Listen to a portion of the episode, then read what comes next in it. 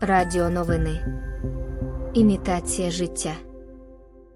Простий індикатор порівняння, який роз'яснює багато, без слів упиря, отого підупирника, який постійно всім погрожує з-під столу, куди падає після чергової чарки.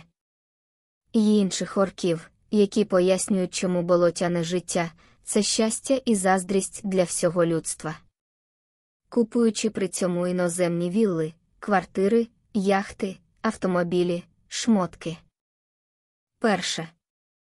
Орки, які більшою частиною дуже полюбляють свої болота, а також власного упиря, проти війни за рахунок капітуляції і знищення України, біжать в США і Європу і не хочуть звідти повертатися, хіба що їх назад викидають.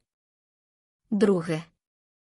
Чи багато європейців і американців ви знаєте, які збігли на болота? Ви таких не знаєте, ну окрім того їбанутого Монсона із Сігалом, та ще декількох Депард'є з австрійською самоварною шльондрою. Обидва останніх схоже вже й не раді цьому, та й Депард'є з Сігалом продовжують жити в цивілізації.